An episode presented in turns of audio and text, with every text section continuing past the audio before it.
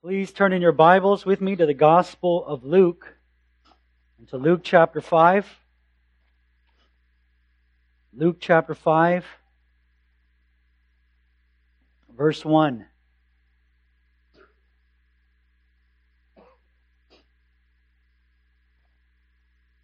Luke chapter 5, verse 1.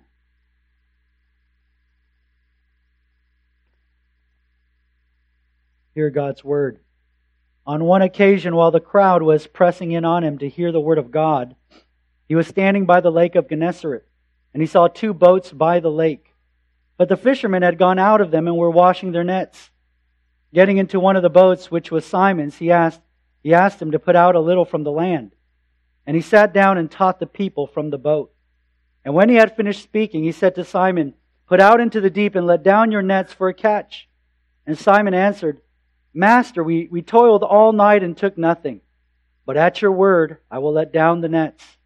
And when they had done this, they enclosed a large number of fish, and their nets were breaking. They signaled to their partners in the other boat to come and help them. And they came and filled both the boats so that they began to sink. But when Simon Peter saw it, he fell down at Jesus' knees, saying, Depart from me, for I am a sinful man, O Lord. For he and all who were with him were astonished at the catch of fish that they had taken. And so also were James and John, sons of Zebedee, who were partners with Simon. And Jesus said to Simon, Do not be afraid. From now on you will be catching men. And when they had brought their boats to land, they left everything and followed him. Let's pray together. Father in heaven, as we come before you, we ask that as we look into the text of your holy word, that by your Holy Spirit you would look into our hearts and search us so that there would be less of us and more of Christ in our lives. Sanctify us in your truth. Your word is truth. And we pray for anyone who has joined us this afternoon apart from the saving knowledge of Jesus, that you would, by your grace, draw them to yourself that they might, in hearing the salvation offered, receive it in trusting faith. In Jesus' name we pray. Amen. Standing with the eleven, it was Peter who lifted his voice and addressed those who had gathered in Jerusalem. It was his first sermon, one that penetrated deep because the people, upon hearing that word, they were cut to the heart. And he said to all those who are listening, he said, Repent and be baptized, every one of you, for the forgiveness of sins. For the promise is for you and for all who are far off. The promise is for everyone whom the Lord calls to himself. And then Acts chapter 2, verse 41 tells us this. So those who received his word were baptized, and there were added that day about 3,000 souls. I wonder what was going through Peter's mind that eventful and glorious day as he witnessed the salvation of thousands of men and women following his sermon. It wouldn't be far off to think that his thoughts were, were brought back to the Sea of Galilee when his master ordered him to cast his nets from the boat for a second time. I don't think Peter ever forgot Jesus' object lesson. It was on the day of Pentecost in which he saw the words of his Lord come true in that he was a fisher of men. When we come to Luke chapter 5, we are brought to that living parable, an event in the life of Peter that would forever transform his life.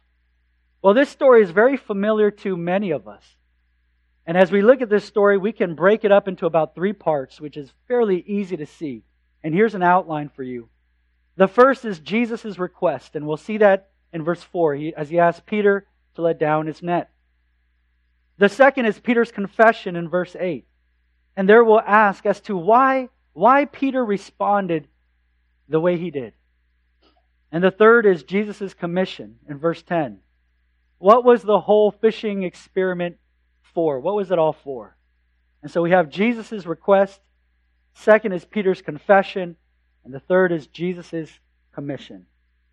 Well, this episode concerning our Lord really begins not in the boat out on the sea, but by the shore, as Luke tells us in verse 1, that Jesus was by the lake of Gennesaret, which was another name for the Sea of Galilee. But Gennesaret means, it means in the Hebrew, garden of the prince. Garden of the prince. And maybe there was a reason as to why Luke decided to call it that. He's actually the only gospel writer out of all the gospel writers to refer to the Sea of Galilee with that name.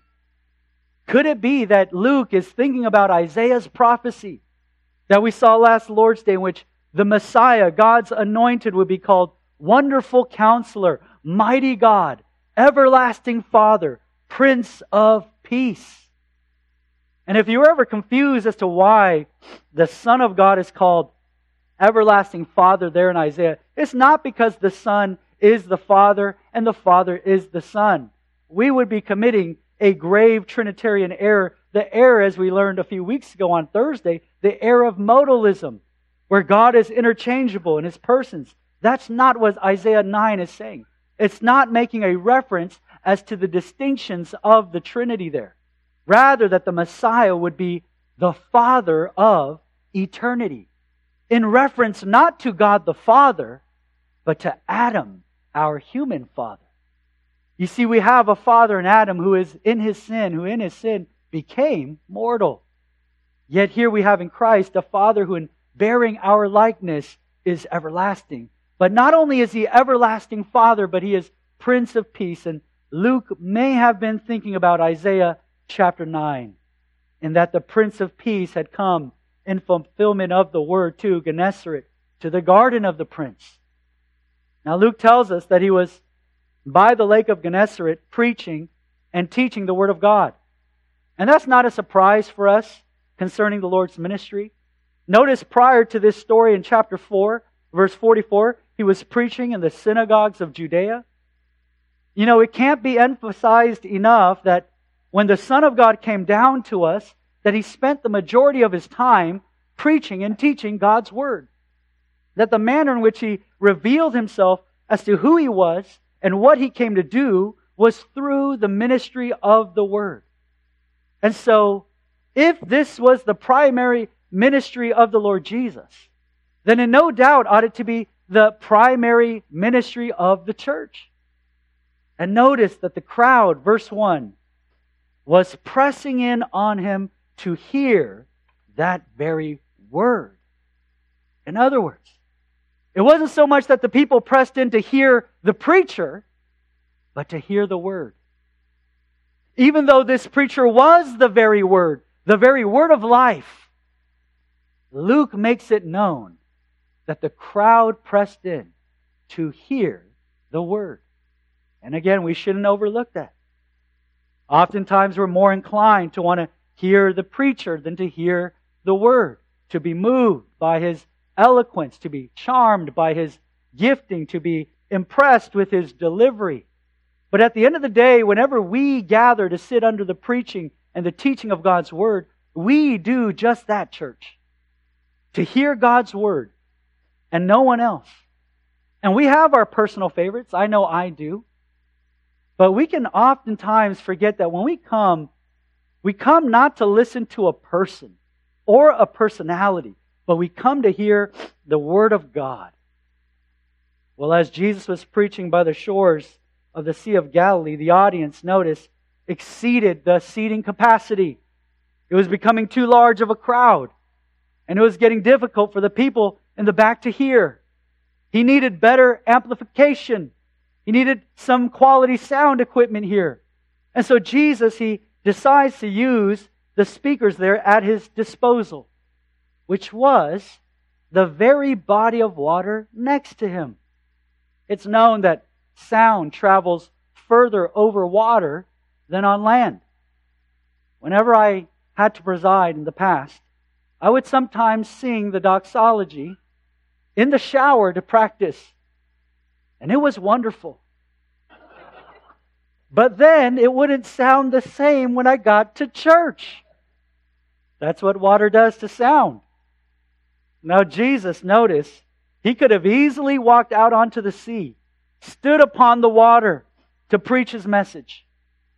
But rather, notice, he looked to a disappointed fisherman by the wayside who was washing his nets after an unsuccessful night of work. Jesus, he asked Peter if he could make use of his boat. And notice here, there was a request before the request, and that to use his vessel. And I imagine Peter, sure, no problem if it'll help you. I'm done for the day. I think I can lend you a helping hand. Verse 3. Getting into one of the boats, which was Simon's, he asked him to put out a little from the land. And he sat down and taught the people from the boat. As Jesus assembled his pulpit out on that water for the purpose of being heard by the multitude, notice here that Peter had the best seat in the house. He was right beside Jesus and able to hear him clearer than anyone else standing on that shore. But whether he was truly listening, we can't really say. We don't really know. You know, sometimes the message is, is right in front of us and it's so clear. Yeah, we don't see it. We don't see it when we become hard of hearing. It, it enters audibly into our listening ears, and yet nothing takes place in the heart. Nothing happens within the soul. And that could have been the case for Peter. He had been out all night, only to come home empty handed. It was a major disappointment, possibly a financial setback. And it's because he needed, he needed those fish. It was his livelihood. It's how he was going to be able to support his family. And so there he was in the boat with Jesus listening, but not really listening. Now there's something important for us to know about Jesus here. He was there by the Sea of Galilee to preach to the group of people that had gathered on the shore to hear him. His purpose was to provide for them the word for which they came to receive. And when the crowd grew larger, he made sure to care for them and to accommodate for them, which is why he adjusted the way he did. His attention was placed upon the multitude. But here's the thing Peter was never out of his sight. Jesus' concern for Peter had not left. And what we discover about Jesus is this that you're never lost in the crowd where Jesus is concerned. He cares for us, and He cares for us ever so personally. It's the principle of the parable of the lost sheep that, that Jesus is willing to seek the one from the 99. And you see, Jesus knew exactly where Peter was and what Peter needed. Verse 4. And when he had finished speaking, he said to Simon, Put out into the deep and let down your nets for a catch. Well, how did Peter respond? How any fisherman in his position would respond. Verse 5. And Simon answered, Master, we toiled all night and we took nothing. And you can just hear it in Peter's words. I'm tired, Lord. It's been a long night. I'm exhausted. What I really need to do is get a good day's rest because I have to go back out to work tonight. I'm sorry, but you're a carpenter and I'm a fisherman. And fish are not like pieces of wood. You just can't carve them and chisel them as you please. You can't work with them as you seem fit. You have to catch them. And these fish just don't stand still like trees. You can't simply go up to them with an axe and chop them down whenever you feel like it. Fishing is different. And I know about fishing because that's the one thing that I do know. I may not be a scholar, I may not be a preacher like you, Jesus, but I've grown up fishing. My father taught me, and my father's father taught him. This is the one area that I really know what I'm doing. And you can see Peter saying, You can't teach me anything about fish. That's the area of my competence, not yours. And what you're asking me to do, Jesus, is rather foolish, you see. The fish in this lake, they, they don't rise in the bright sunlight where they can see you standing and waiting for them. The time to fish is at night. And it doesn't make sense. It doesn't make sense to ask me to do this when the conditions are totally unfavorable. But more so, lined up on that shore are people who are able to clearly see you as you taught. Well, they can see me, and they know I'm a fisherman. They know I'm an experienced fisherman. Are you really going to ask me to do this and turn myself into a laughing stock before them to try to fish now? Well, whatever Peter may have thought, and some of it may be conjecture, Peter replied, Master, we toiled all night and we caught nothing. But at your word, I will let down the nets. At your request, I will listen. And notice, secondly, here came Peter's confession, but not before what happened next. Verse 6. And when they had done this, they enclosed a large number of fish, and their nets were breaking. They signaled to their partners in the other boat to come and help them, and they came and filled both the boats so that they began to sink. It was the greatest catch these fishermen had ever experienced.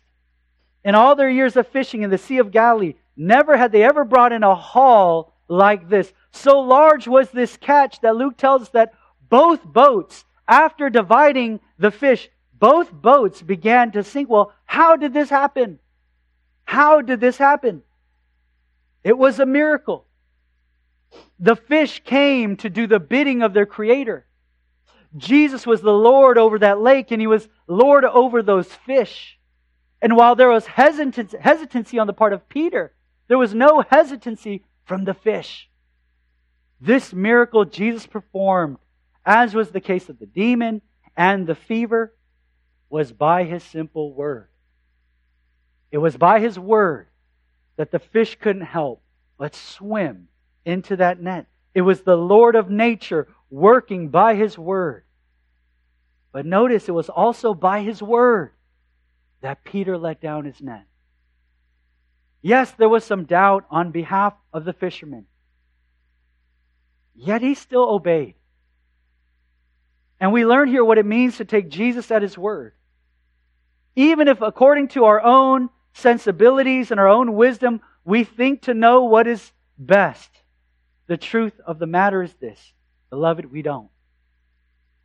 That as Christians, we must simply trust and obey. This is what it means to be a Christian, to submit to His Word. Well, I think the very crux, though, of this story comes in what happened after the catch. And it's the very manner in which Peter responded. Verse 8. But when Simon Peter saw it, he fell down at Jesus' knees, saying, Depart from me, for I am a sinful man, O Lord. For he and all who were with him were astonished at the catch of the fish that they had taken. Well, church, the real question that we need to ask this afternoon is this Why did Peter respond the way in which he did? And we ask that because although we might be familiar with this story, what Peter did and what Peter said was not a logical response. A normal response would have been, Lord, you've just provided me fish for the whole year. This is amazing. This is incredible. We need to open up a sushi restaurant. And yes, it was kosher to eat sashimi here the amount of money I can make from this fish. Lord, if you keep this up, we can turn this into the most successful fishing business throughout all of Israel.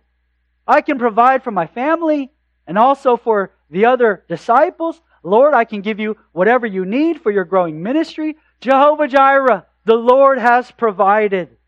Yet notice where we find Peter.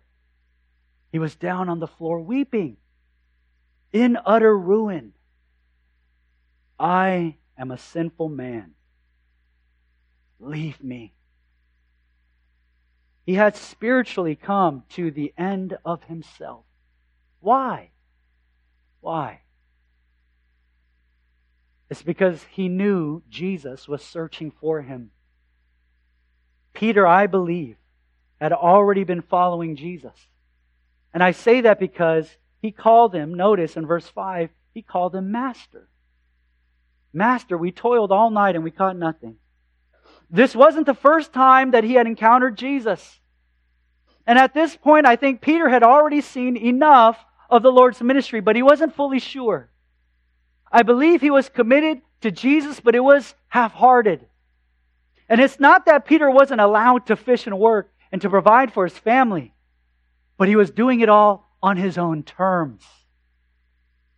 Peter was following Jesus from a distance. And Jesus was looking for him and searching his heart. And when Jesus told him to lay down his nets, here was the thing.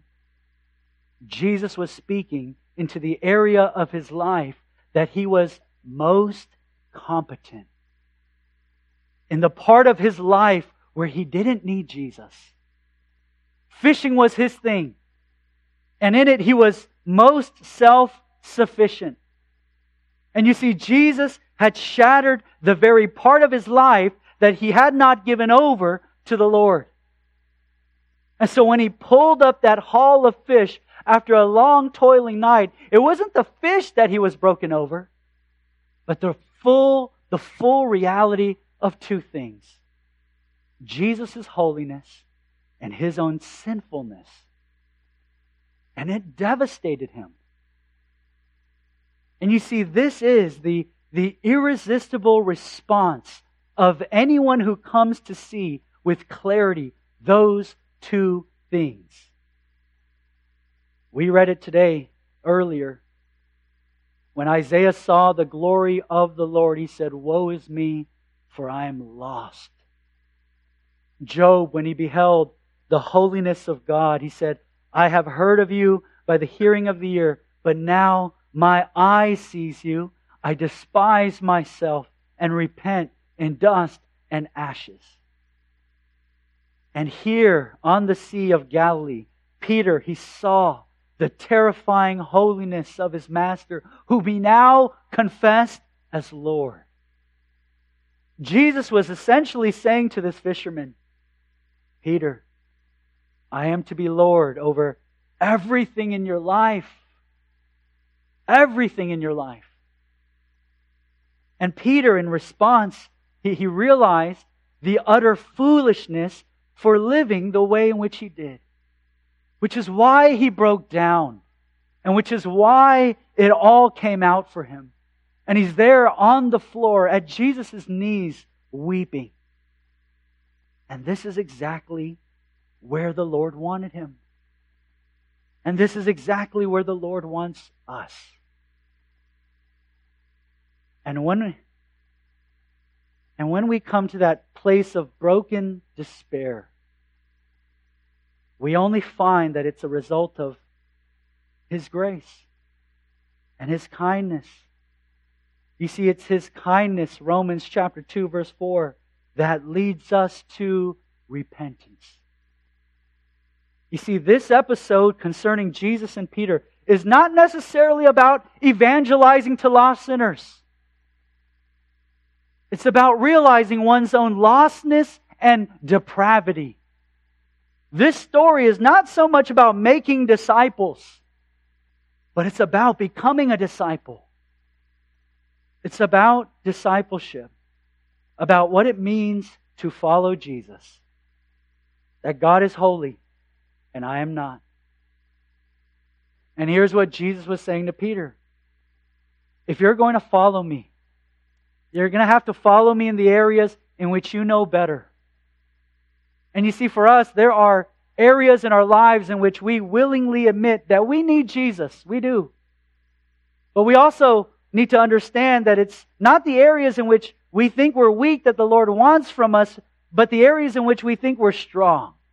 The areas of our competence. The areas of our self sufficiency.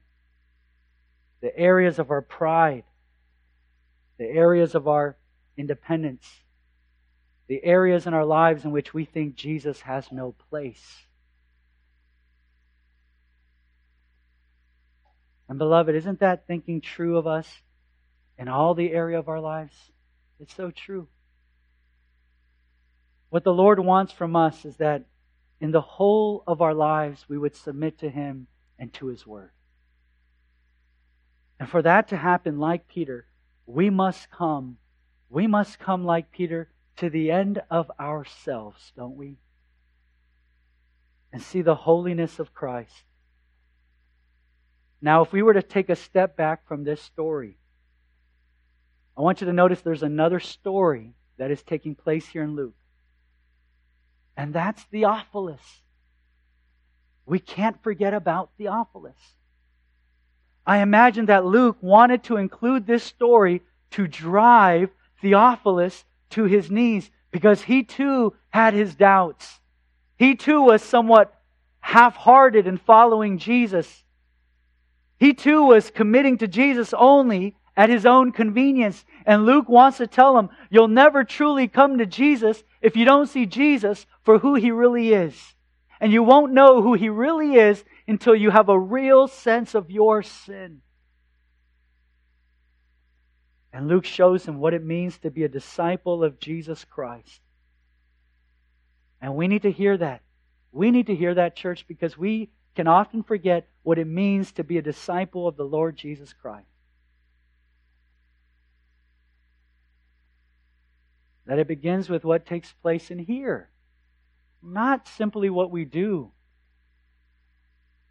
Well, notice Peter not only recognized Jesus' holiness and his own sinfulness, but he said this. He said, he said, Depart from me. Here was Peter wanting to run away from Jesus. And it's easy to understand why. He had every reason to be afraid. He had just been exposed to the holiness of God. He felt too guilty to be in the Lord's presence. He felt unworthy and undeserving to be where he was. He felt the deep sense of his own sinfulness. But Peter came to the wrong conclusion. When he saw what a sinner he was, he decided that there was no way for him to have any kind of relationship with Jesus at all. Rather than saying, Depart from me, he should have said, Lord, don't leave me. Don't leave me. Even though he had every reason to be afraid. And notice, notice how Jesus responds. Verse 10, and Jesus said to Simon, verse 10, Do not be afraid, Peter. Don't be afraid. You see, those very words reveal to us more of who Jesus is. That even though Peter, in his sin and in his guilt, wanted to run away in fear, Jesus, he says, Don't fear. Don't be afraid, Peter. This is why I'm here. This is why I came. To bring you close and to draw you close to God by reconciling sinners to God by my life and death and resurrection. This is why I'm here. This is why I came. Non Christian, are you anywhere near this? Are you anywhere near this? Are you anywhere close, close to seeing those two things? Jesus' holiness and your own sinfulness. And can I ask you, are you terrified? Are you terrified? Though your sinful and guilty heart might want to push him away, you need to come to him and hold on to him, asking for the forgiveness only he can offer. Don't be afraid. Don't be afraid. But draw near to him. Place your full trust in him. Jesus said, those who come to me, I will never, never cast out. Jesus never leaves a sinner who truly repents. And thus he didn't leave Peter. After Peter's confession, Jesus then gave him a commission as we come to the last part of our outline, verse 10. And Jesus said to Simon, Do not be afraid. From now on, you will be catching men. Following Peter's repentance, Jesus says to now serve him. And what's significant here is that Jesus says, from now on, you will be catching men. From now on. This was a new calling, a new decisive direction for Peter's life. From this time forward, he would be an evangelist. He would herald the gospel of the kingdom of God. And this would be his full time job. Now, what was going to be his new occupation? We know it was no longer going to be catching fish. Because you see, when, when we catch fish, they die. Peter caught fish to sell, to eat. He wasn't a sport fisherman like Pastor MJ and Pastor Eric. I get very sad when they catch big bass and they just throw it away in the lake. I'm like, why, bro? You got to bring that home. But I want you to see something here. The interesting word that Jesus uses for the word catching, the word catching here, is that he really puts two words together the verb to catch and the word for life, zone, in the Greek. And so, Peter, you're not going to be catching fish so that they come out of the water to die, but you'll be catching men who are dead that they might come alive, that they might live. What was Jesus calling Peter to do? Be a new kind of fisherman, one who rescues people from the deep sea of sin and to bring them safely to the shores of salvation. Now, here's the thing, church. Here's the thing.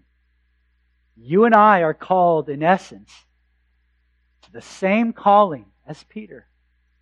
Whether you're a software engineer, or whether you're a data analyst, or a mechanical engineer, or whatever software thing, whether you're a teacher, whether you're an accountant, whether you're a stay at home mom, whether you're a student, whether you're retired, whether you're a pastor, each and every one of us are called to occupy ourselves in man fishing. And that to preach the gospel wherever God may have us. Evangelism is a lot like fishing. A fisherman never knows what he's going to catch. The catch is up to the sovereignty of God.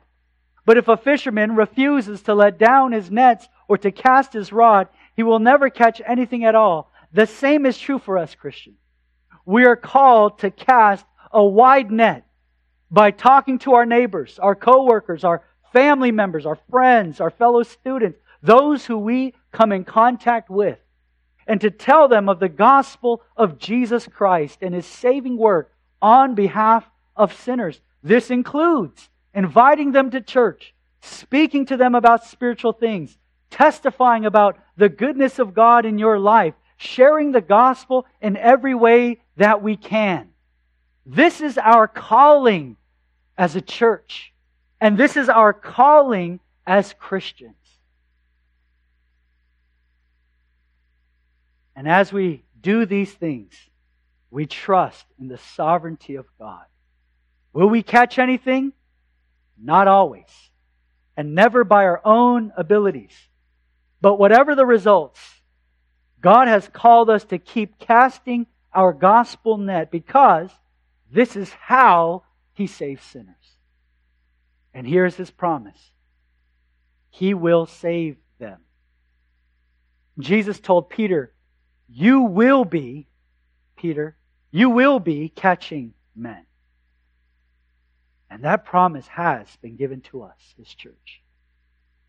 You see, the work of evangelism is never in vain. Verse 11 And when they had brought their boats to land, they left everything and followed him. Notice that they left everything with complete and willful abandonment. They, they left their boats and fishing tackle on that shore well, you might say this. Well, they were just poor fishermen. They didn't really have very much. It wasn't really hard to leave everything, to leave their boats and their nets compared to what I have. It's not that hard. But the meaning of everything isn't quantitative, but it's qualitative. It wasn't the amount that they left that was significant. but it was the fact that they left it all. They left it with the intention of giving over the right to their life to Jesus as their Lord. Christians are those who have given up their selfish ambitions, their sinful pleasures, bitter grudges, precious idols, simply the right to live the way they want to live for the sake of Christ. But you might be asking, well, how is that possible? How is that possible with me?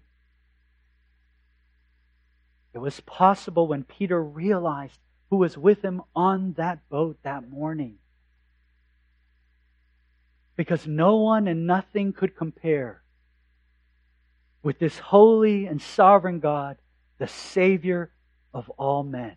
Beloved, I ask you, where, where is your treasure? Rather, who is your treasure? No man will ever be the loser for following him. As we close, I want you to turn with me in your Bibles to John chapter 21. John chapter 21 as we close.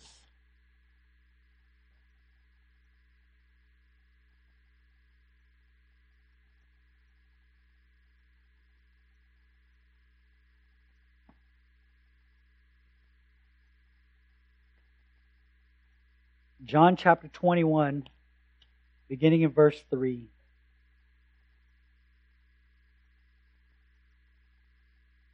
Actually, we'll go from verse 1. After this, Jesus revealed himself again to the disciples by the Sea of Tiberias, which is again another name of the Sea of Galilee. And he revealed himself in this way Simon Peter, Thomas called the twin, Nathanael of Cana in Galilee, the sons of Zebedee, and two others of his disciples were together. Verse 3 Simon Peter said to them, I am going fishing. And they said to him, We will go with you. They went out and got into the boat, but that night they caught nothing. Just as the day was breaking, Jesus stood on the shore, yet the disciples did not know that it was Jesus. Jesus said to them, Children, do you have any fish? They answered him, No. He said to them, Cast the net on the right side of the boat, and you will find some. So they cast it. And now they were not able to haul it in because of the quantity of fish. That disciple whom Jesus loved therefore said to Peter, It is the Lord. When Simon Peter heard that it was the Lord, he put on his outer garment, for he was stripped for work, and threw himself into the sea. The other disciples came in the boat, dragging the net full of fish, for they were not far from the land, but about a hundred yards off. Notice that following the death and resurrection of Jesus, Peter went back to fishing. He went back to his old occupation. And how does, how does Jesus reveal himself to Peter? By repeating the same miracle. And it's Peter who had almost drowned once before, once in the sea. Remember when he jumped out of the boat in an attempt to swim to Jesus and he began to drown? Which means Peter, he doesn't know how to swim. But beloved, our lives are not so different. We've made the decision to follow Jesus. But there are times in which we forget what it means to do so, correct? Yet despite our failures, we find this is what we find about Jesus here in John chapter 21 that Jesus is patient with us. And he's patient with us to grow us and to make us more faithful disciples of our Lord.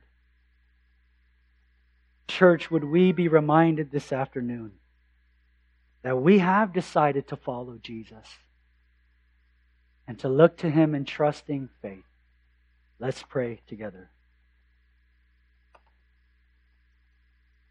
Gracious God in heaven, you are ever so gracious to call us to yourself and that to follow Jesus. We thank you for revealing Christ to us and in your kindness leading us to repentance. We are undeserving of your love and your eternal care. But Lord, forgive us. Forgive us for possessing hearts that are often cold and apathetic, for caring more about the things of this world than the matters of the kingdom, for believing that we can live our lives apart from your grace, that we can live in self sufficiency. What proud sinners we are, Lord. We, like Isaiah, despise ourselves. Like Job, we repent in dust and ashes. And we thank you for the promise of your word that we ought not run away in fear of you, but draw ever nearer to you through your Son, who has redeemed us and rescued us from our guilt and our condemnation and our sin. Help us, Lord, to be more faithful disciples, not afraid nor ashamed to preach the gospel of Christ, but bold and unflinching. For you have many in this city, you have many in our lives whom you have called to yourself.